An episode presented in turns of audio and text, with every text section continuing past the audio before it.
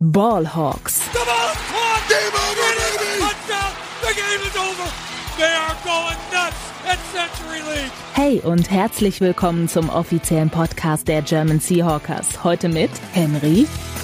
Einen wunderschönen guten Tag und herzlich willkommen zu einer neuen Folge Ballhawks. Äh, heute bin ich natürlich auch wieder nicht allein hier im Podcast-Studio, sondern ich äh, habe einmal den Thomas bei mir. Moin.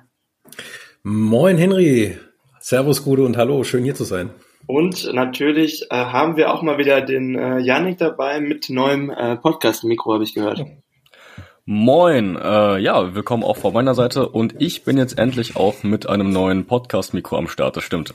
Ja, gute Soundqualität hört man schon raus bei dir. Äh, bei mir dauert es noch bis nächste Woche und dann haben wir auch alle im Podcast eine gute Soundqualität. Ähm, Gut, äh, wir machen heute die Preview zum äh, Spiel gegen die Giants, Monday Night Football.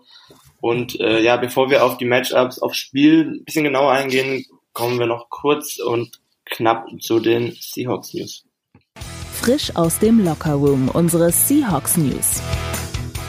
Ja, und weil wir heute jetzt äh, am Mittwoch schon aufnehmen, äh, im Vergleich zu Recap gibt es eigentlich kaum äh, relevante Seahawks News. Äh, wie gesagt, die größte News ist das Mikro von, von Yannick und danach kommt, äh, kommt äh, ein paar Verletzungsupdates vielleicht noch, ähm, die sich jetzt aber vielleicht auch doppeln im Vergleich zur letzten Podcast-Folge. Also gegen die Giants kommt Jamal Adams voraussichtlich diesmal wirklich zurück. Ich weiß nicht, also das habe ich jetzt gehört. Das könnt ihr wahrscheinlich bestätigen, oder? Das diesmal klappt. Ja, hoffentlich. Also ähm, man hat Positives gehört, allerdings hat Pete Carroll auch gesagt, dass er von Tag zu Tag schauen möchte. Ja. Also wir können eigentlich alle nur mutmaßen und hoffen. Seien wir mal zuversichtlich, dass Adams jetzt endlich wieder spielen kann. Ich bin, ich bin, ich bin optimistisch ähm, und ja, ansonsten ähm, können wir wahrscheinlich auch auf weitere äh, ja, Stammspieler wieder zählen. Also Charles Cross, äh, Rick Woolen, Will Disley, Phil Haynes sind on track für das Spiel gegen die Giants. Auch Kobe Bryant äh, wird voraussichtlich wieder spielen, aber genau werden wir das dann erst gegen Ende der Woche dann äh, sehen, äh, wissen. Dafür nehmen wir jetzt einen Ticken zu früh auf, aber Pete Carroll optimistisch, wie gesagt, äh, dass, dass diese Spieler äh, ja wieder eingesetzt werden können. Genau. Und genau, da würde ich sagen, äh, dann kommen wir jetzt direkt äh, äh zur, zum Thema der Woche, äh, beziehungsweise zur Preview auf äh, Woche 4 gegen die New York Giants. No Repeat Friday, die Vorschau. Ja, äh, die Giants, da haben wir eigentlich äh, jetzt in den letzten paar Jahren ganz gute Erfahrungen gemacht, glaube ich. Ähm, die Giants sind jetzt dieses Jahr ähm, eher enttäuschend gestartet äh, mit einem 1 und 2 Rekord, ähm, zwei wirklich äh, bittere Niederlagen, einmal gegen äh, die Cowboys in Woche 1 der Shutout 40 zu 0, dann gegen äh, San Francisco. Ähm, äh, vielleicht machst du mal den Anfang. Äh, wie blickst du auf, auf das Spiel äh, Monday Night? Äh, bist du optimistisch, dass wir, dass wir da mit einem Sieg rausgehen können? Ja, wenn wir uns den Saisonstart der Giants anschauen, dann glaube ich, dass er durchaus Grund für Optimismus da ist, denn die Giants sind schon ziemlich enttäuschend reingestartet. Also es hat nicht viel gefehlt, dass sie hier 0 und 3 in die Saison gehen, denn auch der Sieg in Woche 2 gegen die Cardinals war ja alles andere als überzeugend. Also gerade in der ersten Halbzeit, ich habe mir das Spiel auch nochmal angeschaut, ging ja offensiv nicht viel und auch Defense. Also die Giants haben massive Probleme in der, in der Defense im Run-Game und in der Coverage. Ähm, ich glaube, wir werden gleich nochmal auf die Matchups ein bisschen genauer zu sprechen kommen. Ähm, ich glaube, die Seahawks haben hier gerade offensiv auf jeden Fall Leverage und wir können hier was machen. Ja, Thomas, gehst du da mit? Äh, bist du da auch äh, ähnlich optimistisch. Gehe ich, geh ich voll und ganz mit. Äh, schwere und harte Zeiten für die Sportstadt New York. Bei den Jets sieht's nicht so spannend aus. Bei den Giants war der Saisonstart auch sehr, sehr ernüchternd. Ich glaube, äh, da ist immer wieder Druck auf dem Kessel in, in New York, beziehungsweise Erwartungshaltung ist einfach da. Und es sieht nicht wirklich spannend aus. Wir hatten sie, weil du es eben gesagt hast, äh, schon in der letzten Saison äh, zu Hause dann in Seattle als Gegner, da hatten wir auch äh, überraschenderweise Saquon Barkley und das Laufspiel sehr gut im Griff und war damals auch ein, ein äh, sehr, sehr wichtiger Schritt in Richtung ähm, der Playoffs und äh, ich glaube, man kann schon erwartungsfroh in dieses Spiel gehen, ja. Was ich jetzt gerade gesehen habe, ist, dass die Giants tatsächlich mit 1,5 Punkten favorisiert sind. Das hat mich ein bisschen überrascht, muss ich sagen. Ich glaube, da werden ja auch immer diese berühmt-berüchtigten drei Punkte raufgerechnet, wenn man zu Hause spielt, aber dennoch dachte ich eigentlich, dass, dass wir favorisiert werden in dem Spiel. Ähm, ja, ich bin auch nicht so wirklich begeistert vom Saisonstart der Giants. Ich habe mir da eigentlich ehrlich gesagt auch viel mehr erhofft. Ähm, ja, gegen zwei Top-Teams halt komplett dominiert wurden, da gegen die Cardinals, ähm, ja, mit 31 Punkten äh, noch das Spiel gedreht. Ähm, ich glaube, dass die Giants besser aussehen werden, auf jeden Fall gegen uns, als gegen die Niners, als gegen Dallas weil sie dann halt auch eigentlich endlich mal gegen äh, weniger gute Defense spielen, ähm, als jetzt mit, mit der von, von den Cowboys und den 49ers. Und äh, ja, ich glaube, da ist auch so ein bisschen ein Shootout-Potenzial mit dabei, wie beim Spiel gegen den Lions, aber ähm, ja, wir können ja jetzt einmal kurz so ein bisschen ähm, ja, in, in die Matchups gehen. Hm, wenn wir vielleicht mal äh, auf den Quarterback äh, der Giants schauen, äh, Yannick, ähm, auch nicht optimal in die Saison gestartet, Daniel Jones, oder? Nee, also wenn wir uns die blanken Stats anschauen, dann sieht das natürlich alles andere als optimal aus. Ähm, aber auch, wir müssen natürlich auch ins Tape gehen. Und dann gehört auch ein bisschen zu weit dazu, dass Daniel Jones auch in einer suboptimalen Offense in nicht so guten Umständen spielt. Denn die Offensive Line wackelt gewaltig. Auch der also auch der Left Tackle Andrew Thomas, der letztes Jahr ja wirklich ein brachiales Jahr hatte, struggelt in den ersten Saisonspielen. Evan Neal kommt in sein zweites NFL-Jahr. Letztes Jahr wirklich relativ schlecht gewesen. Auch in den ersten drei Wochen fand ich ihn nicht besonders überzeugend. Jones hat wenig Zeit in der Pocket. Und auch ähm, das Run-Blocking ist nicht optimal. Jetzt hatten sie auch noch Saquon Barkley verloren, der wahrscheinlich größte X-Faktor in dieser Offense. Und ja, dann bleiben nur noch die Receiver und auch diese Gruppe finde ich nicht so stark. Also Daniel Jones hat nicht die besten Umstände. Sein bester Receiver ist wahrscheinlich der Tight End Darren Waller. Ähm, insgesamt läuft vieles nicht rund bei den Giants. Oder wie siehst du das, Thomas?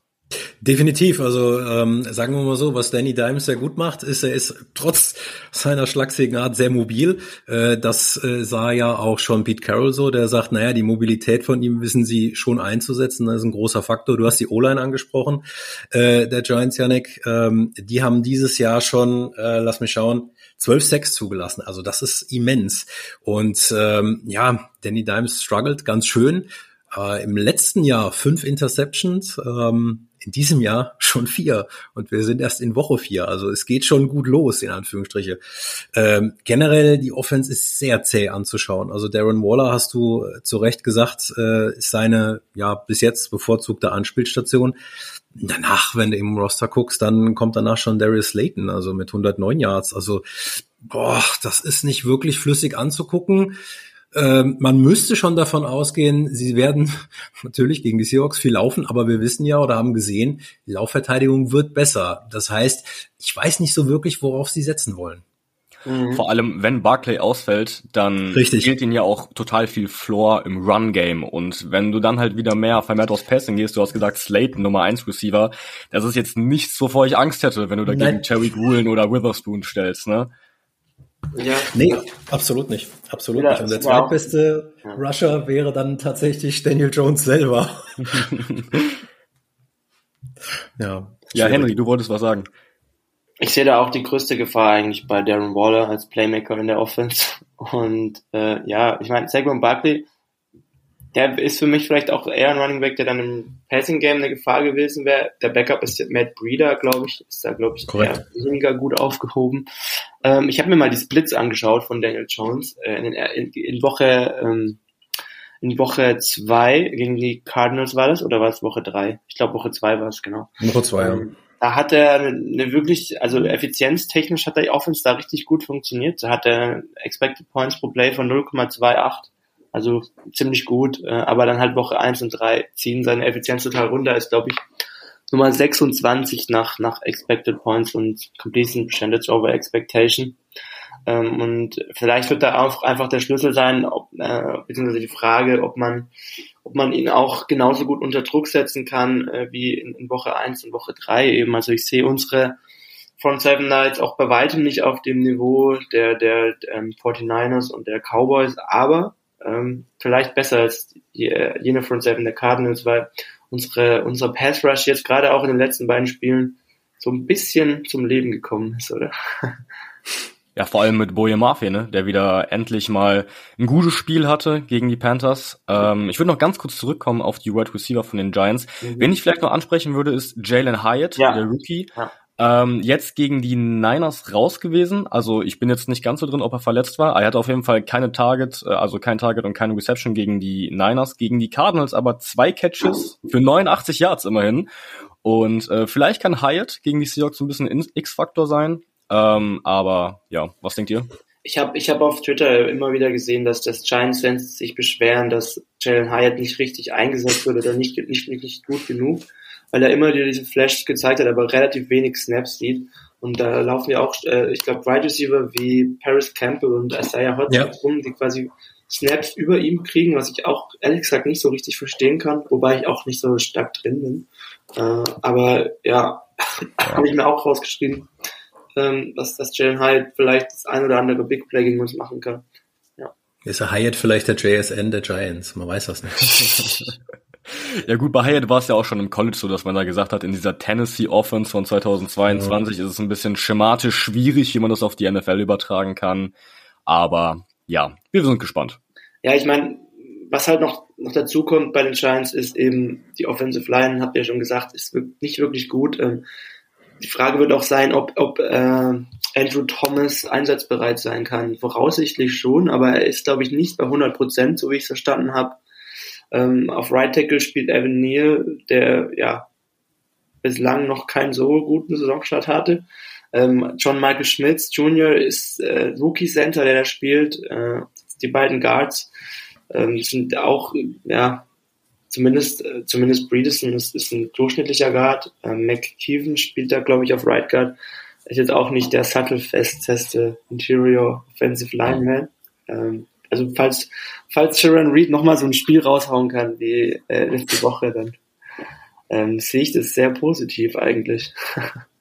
Ja, und vor allem auf der Receiver gegen Cornerback-Position mache ich mir da gar keine Gedanken. Witherspoon letzte Woche gegen die Panthers ein Monsterspiel gehabt, sehr, sehr physisch gewesen. Ähm, auch immer ein bisschen risikoreich, weil er auch gerne mal die Hände dran lässt. Aber wenn Cherry Gruen daneben wiederkommt, gegen diese Wide right Receiver mache ich mir da persönlich gar keine Sorgen. Und wie wir oder wie ihr beide auch gerade schon angesprochen habt, äh, unser Pass Rush ist definitiv äh, nicht der beste in der NFL. Aber gegen diese Offensive Line bin ich da zuversichtlich, wenn Boye Mafe an seine Form anknüpfen kann, wenn äh, Nvosu sein gewohntes Niveau abliefert gegen diese Tackles, dann glaube ich auch, dass wir Pressure kreieren können. Ich sehe schon, wie will es gerade jinxen. Ne? oh, oh. Ja, beidseitig ist der Pass Rusher also ein bisschen medioker von den beiden Teams, aber ähm, wenn du einen Schritt weiter nach vorne machen kannst, auch für Witherspoon, der von Spiel zu Spiel besser reinkommt, äh, letztes Mal drei verteidigte Pässe, zehn Tackles, der dürfte sich in so einem Spiel, ist das jetzt übertrieben, wenn man sagt, der kann sich da auch noch ein bisschen weiter gesund stoßen, also da kannst du ein bisschen Erfahrung bekommen und äh, ja, äh, ich sage jetzt mal, ja, ähm, einen Schritt weiter nach vorne machen, das auf jeden Fall.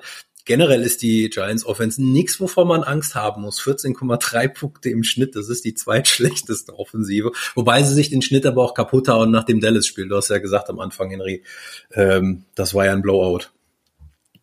Ja, also wo ich, wie gesagt, auch ein bisschen Angst vor habe, ist, dass wir halt uns schwer tun, äh, Daniel Jones als Russian, als Russian, mhm. als Rusher ähm, äh, nicht nicht so äh, gut im Zaun halten zu können. Ja. Also das wird, glaube ich, auch so ein bisschen ein X-Faktor in dem Spiel. Und gerade wenn er Druck bekommt, also Daniel Jones ist halt ein mobiler Quarterback, also ist, ich finde es fast schon unterschätzt bei ihm, diese Qualität. Und wie gesagt, Thomas hat es ja angesprochen, Pete Carroll hat es auch gesagt, dass man sich da quasi einen Gameplan jetzt schon überlegt, wie man ihn halt quasi auch als, als äh, Rushing Threat ähm, containen kann äh, für dieses Spiel. Ähm, da bin ich auch äh, gespannt drauf. Ähm, habt ihr vielleicht sonst noch irgendwas äh, zum Matchup zwischen, zwischen der Seahawks Offense und, und der, äh, zwischen der Giants Offense und der Seahawks Defense? Von meiner Seite nicht. Äh, wenn Thomas das, auch, Thomas das auch möchte, können wir gerne zur Defense der Giants gegen die Offense des Seahawks ja. gehen. Das machen wir. Also vielleicht eine Sache noch. Ähm, ich freue mich, wenn Rick Woolen wieder zurückkommt und zusammen mit, mit Witherspoon halt Outside sehen. Das, äh, Potenzial für die beste, für das beste Cornerback-Duo spätestens in zwei Jahren. Ich sag's. ja, hast recht, hast recht. äh, Sehe ich ähnlich. Ähm, ja, genau, dann äh, gehen wir mal zur Defense äh, rüber. Es ist eine sehr blitzlastige Defense. Äh, ja. also ich habe mir da mal Stats angeschaut. Ähm, die sind, glaube ich, Nummer zwei in, in der Blitz Percentage, 53,1 Prozent äh, laut laut PFF äh, der Plays blitzen die Giants. Ähm, dennoch äh, kriegen sie den Quarterback kaum unter Druck gesetzt. Ähm, also nur in 16,7 Prozent der Plays, äh, Nummer 28 in der NFL und äh, konnten bislang auch noch keinen einzigen Turnover in dieser Saison passieren. Also die Defense der Giants äh, auf dem Papier sind da wirklich sehr, sehr gute Einzelspieler auf den einen oder anderen Positionen vertreten, aber irgendwie bekommen sie es überhaupt nicht aufs Feld, oder? Nee, Don Wink Martindale, der Defensive Coordinator, der zählt da wirklich zu den blitzfreundlichsten. Also die blitzen da mehr als auf der A3, das auf jeden Fall, aber das Ganze läuft, läuft so ein bisschen unter der, so wie du gerade gesagt hast, Henry, unter dem, unter dem Schema dusch mich, aber mach mich nicht nass, weil es bringt eigentlich gar nichts. Also 53,1 Prozent der Plays äh, nutzen sie als Blitz, also so ein Vergleich, die Seahawks stehen da bei, bei 23,9. So, und wenn du jetzt schaust, das ist so viel Aufwand für so wenig Ertrag. Also wenn man es in dem Thursday Night Game gegen die 49ers gesehen hatte, da hatte Brock Purdy den Ball allerdings auch sehr, sehr schnell immer weggebracht. Und es hat so fast gar nichts geführt. Also ja. das. Ja, das bei, bei, bei, bei, bei Brock Purdy ist es mir auch total äh, eklatant aufgefallen. Auch, ja. Ich habe mir da nämlich noch nicht diese Blitzstatistik zu Gemüte geführt gehabt, aber ich habe auch gemerkt, die blitzen ständig und ständig wird er, wird er ähm, bestraft von, werden sie bestraft von, von Brock Purdy bzw. Kyle Shanahan. Ähm, wundert mich auch. Vielleicht kommt da auch noch mal ein kleiner Shift in Richtung mhm. weniger Blitzing. Ich weiß nicht, was, was denkst du, Janik? Ja, das Problem, was mir halt aufgefallen ist, dass sie halt versuchen, durch diese vielen Blitzes, diesen, diese schlechte D-Line so ein bisschen zu kaschieren. Das Problem ist, wenn du blitzt und die Linebacker mit in den Pass Rush ziehst, hast du auf einmal noch mehr Lücken in Coverage und dann hilft es nicht viel, wenn deine Secondary halt auch schon nicht gut ist. Also sowohl in, äh, in, in der Passing Defense als auch in der Run Defense sind die Giants Bottom Five in der NFL aktuell. Und ich bin hier sogar noch optimistischer auf der anderen Seite des Balles. Mhm. Ähm, das ist jetzt klingt so ein bisschen wie Giant Slander, aber es ist ja auch wirklich, es war defensiv keine gute Leistung in, in eigentlich keinem der drei ersten Spiele. Also ich erwarte hier, wenn wir so ein bisschen jetzt auf die äh, offensive Seite der Seahawks schauen, ich glaube, wenn wir hier auf die Basics gehen, wenn wir hier ein gutes Laufspiel aufziehen können mit äh, Walker als Early Down Back, der ein fantastisches Spiel gegen die Panthers hatte, dann Charbonnet dazu als dieser physische Running Back bei Short Yardage bei Zweiter und Zwei, Dritter und Eins. Wenn wir das etablieren, dann werden wir den Ball bewegen und dann glaube ich persönlich, ich weiß nicht, ihr, wie ihr es seht, glaube ich, dass Gino hier gar nicht so viel selber kreieren muss, wenn wir das Laufspiel aufziehen und ja, wie seht ihr das? Ich meine, ich habe ich hab mir auch nochmal die Effizienzmetriken da angeschaut bei der Giants Defense. Die, Defense ist ja auch schlimmer noch als unsere Defense in den ersten drei Spielen. Also gegen den, gegen den Pass auch total anfällig. Gegen den Lauf sind sie zwar auch die Nummer 24, mit, mit aber nur minus quasi null Expected Points pro Play, mehr oder minder. Äh, aber gegen, gegen die Dropbacks äh, 0,34 Expected Points pro Play, die sie halt zulassen. Nur mal zum Vergleich, also sind die Nummer 30 damit. Die Seahawks lassen 0,25 Expected Points pro Play in den ersten drei Wochen zu. Und bei den Seahawks ist auch so ein bisschen ein positiver Trend erkennbar. Bei den Giants war es, glaube ich, so, dass die jede Woche, also die haben, glaube ich, immer mindestens 28 Punkte eingeschenkt bekommen. Deswegen wäre ich eigentlich auch echt ein Freund davon, da im, im Passing Game die Giants zu, zu attackieren. Ich weiß nicht, hm. wie siehst du das, Thomas? Doch, definitiv, ja. Also ich sage mal so, ähm, wir dürften insgesamt trotz allem äh, viele Punkte erwarten. Also die ähm, Punkte auf seitens der Seahawks 87 zu 88, ähm, trotz alledem gegen eine schwache Defensive. Äh, da wird was kommen. Die Giants können sich zu Hause ja auch nicht jetzt bei einem Primetime-Spiel jetzt komplett zurücklehnen und sagen, so jetzt äh, mal gespannt, was das wird. Die stehen schon schon unter Druck. Ich sag mal, wenn sie es insgesamt schaffen, Cave und Thibodeau sich vom Hals zu halten, dann sehe ich da relativ wenig, wovor man wirklich Angst haben sollte. Ich sehe. Aber, ja. Bis, neben, neben Thibodeau meinst du jetzt, siehst du keinen? Ja, genau. Ich sehe definitiv jemanden, nämlich Dexter Lawrence. Ja. Oh. Ähm, von dem habe ich sehr Angst. Also. Das Ding ist, dass Thibodeau eigentlich sogar eine relativ enttäuschende Saisonstart hatte, oder nicht? Deswegen meine ich ja, das wäre so ein Spiel, wo er gerade so. Ja, okay. Ähm, nee, weil halt, Track. Äh, Lexer Lawrence, der hat ja so eine Breakout-Season gehabt letztes Jahr und diese ja. Saison auch äh, bei PFF der drittbeste Defensive Tackle in der Liga. Ähm, als Pressure ist er auch total gefährlich, obwohl er quasi quasi äh, Zero Tag, quasi Nose Tackle halt spielt. Ähm, sehr eindrucksvoll. Ist eigentlich schon so in diese Ja, ich, ich würde, ich, doch, ich ist fast schon ein Top 3 Defensive Tackle geworden, so in diesem Chris Jones Level fast schon mit drin, würde ich sagen. Also wirklich mhm. ein Top, Top Spieler, ähm, wo, wo ich halt auch ein bisschen Angst habe. Also da sehe ich auch die größte Gefahr tatsächlich, dass er ein Spiel vielleicht an sich reißen kann. Gino Smith immer wieder unter Druck setzt und so vielleicht Drives äh, im Keim ersticken kann, genau. Hm. Also wenn ich das bei euch jetzt richtig rausgehört habe, dann würdet ihr durchaus vermehrt aufs Passing Game setzen, ist das richtig? Also ich schon, ja, weil die Giants halt okay. halt auch sehr anfällig waren und auf die Cornerbacks und Safeties kommen wir ja auch gleich noch zu sprechen.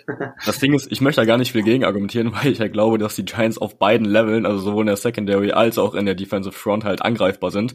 Ich würde halt, wie gesagt, ähm, gerade schon, äh, wie ich das gerade schon erwähnt habe, erstmal auf das Run-Game setzen und weil ich dann glaube, dass Gino halt so eine Game Manager Rolle für dieses Spiel einnehmen kann, denn ihr habt auch insoweit, äh, insoweit vollkommen recht, wenn wir sagen, wenn wir uns die Secondary hier angucken, mit den Safeties aus äh, McKinney und Pinnock und äh, die Cornerbacks, die aktuell ja. absolut nicht an, äh, abliefern, Deontay Banks, den ich pre-Draft sehr, sehr gerne mochte, nicht so den guten Saisonstand gehabt, äh, Joey Jackson daneben, Adoe Jackson und Deontay Banks gegen Metcalf und Lockett, das ist ein absolutes Matchup zugun zugunsten der Seahawks. Ähm, also ich verstehe euch da vollkommen, wenn ihr sagt, ähm, vermehrt aufs Passing Game. Ich glaube halt eben, dass das Run Game hier der erste, ähm, die erste Lösung sein könnte. Und damit du dir selber im Passing Game vielleicht nicht unnötig in irgendeine Interception, irgendeinen Turnover läufst.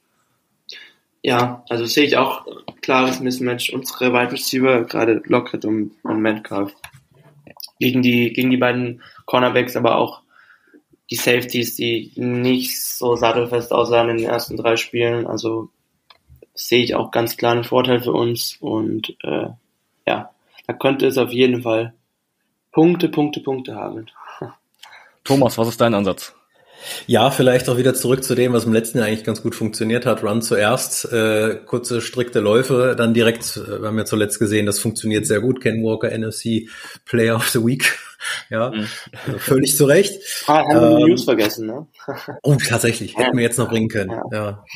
Ich habe es allerdings auch erst jetzt wieder auf dem Schirm gehabt. Nichtsdestotrotz, ähm, ich äh, gehe da voll mit mit dir, Janik. Du brauchst da gar nicht den, den großen Hammer rausholen bei den Würfen, sondern äh, du kannst dann wirklich auch in, zu den sicheren Pässen dann äh, übergehen. Ähm, und solltest dann vielleicht auch mal einen, einen, ruhigeren Abend haben, wenn du vor allen Dingen äh, deine Red Zone-Besuche wirklich auch mal zu Ende bringst. Ähm, da würde ich den Sack frühzeitig zumachen wollen. Ja, da sprichst du was an. Also gegen die Panthers war ja vor allem in der ersten Halbzeit die Effektivität bei den Drives das Problem, ja. dass man da quasi eigentlich nur Field Goals gesammelt hat in der ersten Halbzeit. Ähm, ich glaube auch, wenn man diese Schwäche abstellt und ich würde definitiv sagen, dass die Giants Defense die deutlich schlechtere im Vergleich zu denen der Panthers ist, mit einem Kenneth Walker, der in so einer bestechenden Form wie letzte Woche ist, der für mich eine wirklich so unfassbar gute Vision hat, der selbst wenn er in einen, wenn er in den Lauf reingeht und sieht, okay, die D-Line macht da komplett zu, quasi sich einmal um gefühlt 90 Grad wenden kann und auf einmal doch einen ganz anderen Raum nimmt, um da durchzulaufen. Hat er fantastisch gemacht und ich finde Charbonnet, so sehr ich den Pick vielleicht auch damals im Draft kritisiert habe, ergänzt ihn so gut. Ich glaube, wir können uns alle an das Play erinnern gegen die Panthers, wo er da einen Defender einfach mit der Schulter einmal mal komplett in ein anderes Universum schickt. Ähm, wie gesagt, ich äh, bin hier wirklich Fan, wenn wir erstmal vermehrt aus das Laufgame geben und dann machen die Wide Receiver sowieso den Rest. Ja, ich meine, Gino Smith, ich glaube, das hatten auch die Kollegen jetzt hier schon in, in der Recap gesprochen, ähm, bin ich äh, inzwischen auch echt tiefenentspannt, dass äh, wenn man ihm also den Rücken frei hält, dass er dann wirklich eine Defense auch komplett auseinandernehmen kann. Und, ja, ich hoffe, dass das jetzt auch gegen die Giants der Fall sein kann. Wenn man, wenn man halt Dexter Lawrence, das wird glaube ich so ein bisschen ein Schlüssel, äh, kalt stellen kann, mehr oder minder. Ähm, ich hoffe halt, also wenn jetzt, wenn jetzt Charles Cross wieder spielt, dass er dann auch wirklich fit ist ähm, weil wenn nicht, könnte es vielleicht auch böse enden dann gegen, gegen Thibodeau, auch wenn er jetzt keine so gute Saison hatte. Man hat es mhm. eigentlich in der Rookie-Saison trotzdem gesehen, dass es halt eigentlich ein Top-Edge-Rusher in der NFL werden sollte. Und vielleicht hat er dann auch irgendwie sein erstes gutes Spiel dieses Jahr. Ich weiß jetzt nicht, woran es lag, dass er, dass er so schwach reingestartet ist. Ähm, aber ja, ich, ich, ich bin gespannt. Ähm, wie, wie seht ihr das in Bezug auf Gino Smith? Äh, seid ihr da auch ähnlich optimistisch wie ich? Ja, Thomas macht gerne den Anfang. Ja, gerne. Äh, also ich würde jetzt wirklich hoffen, dass Charles Cross soweit fit ist, weil ansonsten hast du jetzt das dritte Spiel hintereinander, wo du wieder eine neu formierte O-Line hast. Also ich war von äh, Curran und Forsyth schon wirklich positiv überrascht, muss ich sagen, nach den äh, Preseason-Auftritten, wo ich dann schon gezweifelt habe vor dem Lions-Spiel. Oh Gott, oh Gott, wie geht das aus? Aber, aber ja, ähm, gerade im letzten Spiel finde ich, was äh, Geno Smith bei dem einen oder anderen Spiel, wo es eigentlich schon zusammengebrochen war, noch das Bestmöglichste draus gemacht, wo du, wo du dich rauswindest aus Situationen, wo du denkst, ja, da ist doch gar nichts. Normalerweise, wenn alles gut läuft, hast du so, so Situationen nicht gegen die Giants. Von, von daher, ähm, ja, ähm, ich sehe unser Offensivspiel wirklich auf dem richtigen Weg, vor allen Dingen auch was die Ausgewogenheiten aus, aus Lauf und aus ähm, Passspiel betrifft. Und wenn Will Disley auch wieder da ist, dann hast du auch das Blocking-Game wieder noch ein bisschen besser dabei. Wir schaffen es ja wirklich auch immer sehr, sehr gut, äh, die Tight Ends einzubinden. Das im Gegensatz auch zu anderen Teams fasziniert mich echt wieder aufs Neue. Das muss ich sagen, finde ich richtig gut.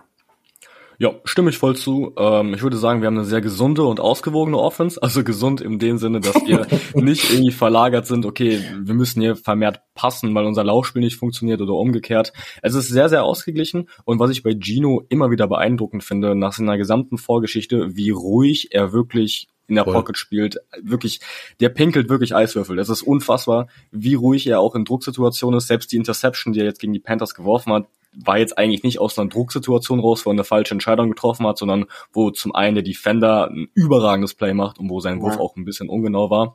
Ähm, Gino spielt diese Offense für mich eigentlich perfekt. Also er macht das eigentlich wie ein Elite Game Manager, der dazu aber auch den Arm für Big Plays hat. Ähm, böse Zungen können jetzt behaupten, genau das, was Daniel Jones fehlt. aber ähm, nee, ja. aber auch auch die Beine, um mal Plays zu machen, wenn wenn wenn wenn alles Plays trotz äh, ja, ja auf jeden Fall. bricht. Arm ja. und Beine sind halt wirklich auf einem sehr guten NFL-Niveau bei, bei Gino Smith. Und er hat ein kurzes Gedächtnis, also das hat man auch gesehen, gegen die, also im positiven Sinne, äh, kurzes Gedächtnis darauf bezogen, dass wenn er dann halt mal einen Pick wirft, dass er dann rauskommt und ja, ihm das egal ist, mehr oder minder das abschüttelt und ja. potenziell nochmal einen Touchdown-Drive auflegt. Ähm, das hat man jetzt gegen die Panthers auch gesehen. Deswegen, ja.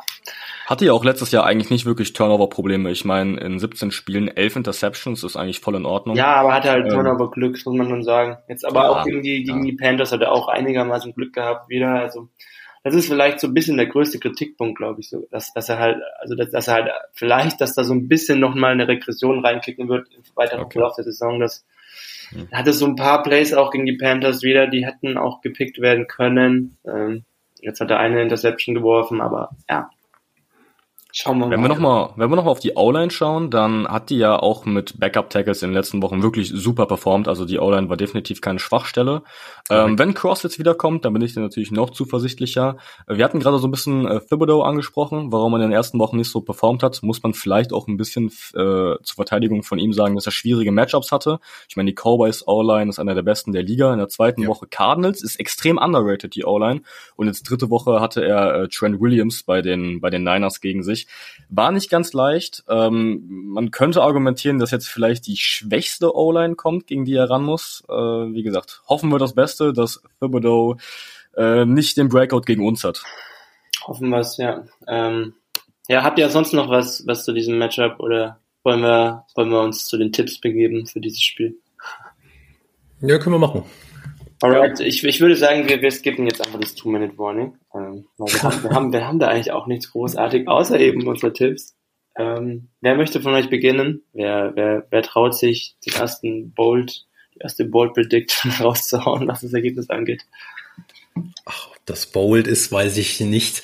Ähm, ich glaube, sie werden mehr Punkte machen, die Giants, als sie bis jetzt im Durchschnitt haben. Mhm. Einfach weil wir es zulassen. Ja, wir spielen ein bisschen mit mehr Risiko in der, in der Passverteidigung. Wie gesagt, gegen uns die zweitmeisten Punkte auch äh, erworfen. Das heißt, den einen oder anderen Touchdown, den, den gebe ich ihnen schon.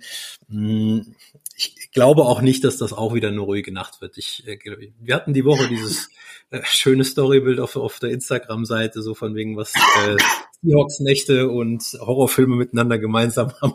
Und manchmal habe ich mich da wirklich echt ja. wiedererkannt. Ja. Ich, ich, glaube, wir machen das hier auch ein bisschen spannender. Also ich glaube nicht, dass das so einseitig wird, wie wir uns das vielleicht ja. erhoffen oder erträumen. Ähm, aber ich spreche jetzt mit meinem Tipp vor und der heißt 27 zu 20 für okay. Seattle. Also ich, ich habe auch ähnliche Vibes, muss ich sagen. Hm. Ähm, ich bin da so bei einem 31 zu 28 für, für die Seahawks. Vielleicht so ein Jason Myers Game-Winning Field Goal mit auslaufender Uhr, wer weiß. wäre schon witzig, aber auch irgendwie nervig für die Nerven. äh, ich weiß nicht, Janik, was, was meinst du? Ja, dann bin ich ja tatsächlich sogar noch offensiv der optimistischste von uns. Ich dachte jetzt hier, ich bin so relativ gemäßigt mit meinen 34 Punkten, die, die ich den Seahawks zutraue. Ich sag 34 zu 28 ähm, ist am Ende des Tages auch ein One-Score-Game. Also ich glaube auch, dass es relativ eng wird, weil ähm, ja, man, was wir noch gar nicht angesprochen haben, die Giants haben sehr, sehr lange Pause zwischen den beiden Spielen. Die haben letzte Woche Thursday ja. Night gegen die Niners gespielt und ja. spielen jetzt erst Monday Night, also haben quasi anderthalb Wochen Zeit. Das ist extrem selten in der NFL. Ähm, müssen wir schauen, inwieweit das ein Vorteil ist. Aber wie gesagt, 34, 28, es ist enges Spiel, viele Punkte, wird Spaß machen, aber wir holen das. Das ist ein Over Overtime-Ergebnis übrigens, 34 zu 28. Klassisches Overtime-Ergebnis. Unentschieden gab es übrigens ja, noch nie zwischen 28, den beiden. 28, 28 geht man dann in die Overtime und dann kommt der Touchdown-Drive von Gino Smith zum 34, 28. Ja, meine Nerven machen das nicht mit. Dann, Einmal Overtime diese Saison hat mir schon gereicht. Ja, ja, Sieg ist Sieg, nehme ich dann auch. Dann geht man mit 3 und 1 in die Bye-Week schon? Tatsächlich? Ja. Richtig? Das stimmt. Ja, leider, ja. leider. Ja, ja, wobei ist schon fast bitter nötig, wenn man sich die Verletzung anschaut. Ähm, ja, zum richtigen Zeitpunkt vielleicht, ja. ja. Da kannst du ein bisschen ausruhen und kannst dich wieder ein bisschen setteln, ja. Genau. Das muss nicht das Schlechteste sein. Also, kann man darüber diskutieren. Ich persönlich hätte sie vielleicht auch ganz gerne ein bisschen später in der Saison gehabt, ja. aber äh, mein Gott, dann ist das jetzt so, kann man nicht ändern. Wir bekommen in Woche 5 dann einen spannenden Sonntag. Genau, so machen Genau, ähm, also die Seahawks spielen am Montag, beziehungsweise Montagnacht auf Dienstag, quasi Montagmorgen, besser gesagt, um 2.15 Uhr. Das Spiel könnt ihr nur im Game Pass auf The Zone ähm, verfolgen. Ähm, glücklicherweise ist am nächsten Tag äh, der Tag der deutschen Einheit, äh, wenn ich mich jetzt hier nicht vertue. Also ja, stimmt. wenn ihr ja. keinen wichtigen Job habt, wie Max es auch im Podcast gesagt hat, müsst ihr wahrscheinlich nicht arbeiten am nächsten Tag und könnt das Zirkusspiel nachts genießen. Äh, genau. Und äh, ja, ansonsten äh, wünsche ich uns und euch und vor allem eben den Seahawks-Fans ein äh, erfolgreiches Spiel. Und äh, ja, ich wünsche euch viel Spaß und würde sagen, damit verabschieden wir uns äh, gemeinsam wie immer mit einem Go Hawks. Go Hawks. Go Hawks. Weitere Infos zu den German Seahawkers gibt's natürlich auch auf unserer Website unter germanseahawkers.com.